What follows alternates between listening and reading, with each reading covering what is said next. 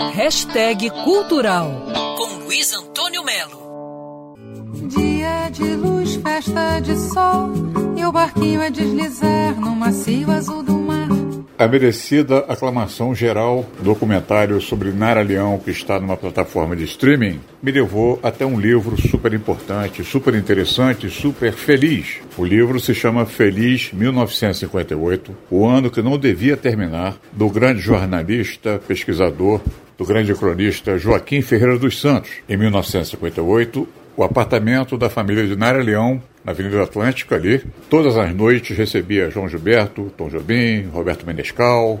E o Joaquim atesta, prova nesse livro, que 1958 foi o ano mais feliz do Brasil. É isso mesmo, o ano mais feliz do Brasil. E ele prova com números e fatos. João Gilberto gravou Chega de Saudade. Juscelino, o presidente Bossa Nova, sorridente, simpático, construía Brasília. Ele mesmo, Juscelino, JK, era fã da cultura, fã do cinema brasileiro, fã da literatura. Juscelino era fã da vida do Brasil. E ao longo das 190 páginas desse livro, o Joaquim Ferreira dos Santos enche de saudade até mesmo quem não era nascido em 1958. Os elementos fundamentais da alegria de ser brasileiro em 58 foram o futebol, né? o Brasil foi campeão em 58, foi a bossa nova, é, Brasília começa a aparecer para o Brasil como uma confirmação em 58, através das fotos da revista Manchete, e a maravilha que era o Rio de Janeiro no período, né? era a capital federal, época de ouro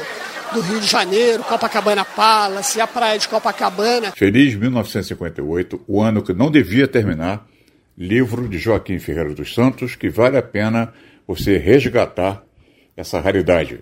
Luiz Antônio Melo para Band News FM. Quer ouvir essa coluna novamente? É só procurar nas plataformas de streaming de áudio. Conheça mais dos podcasts da Band News FM Rio.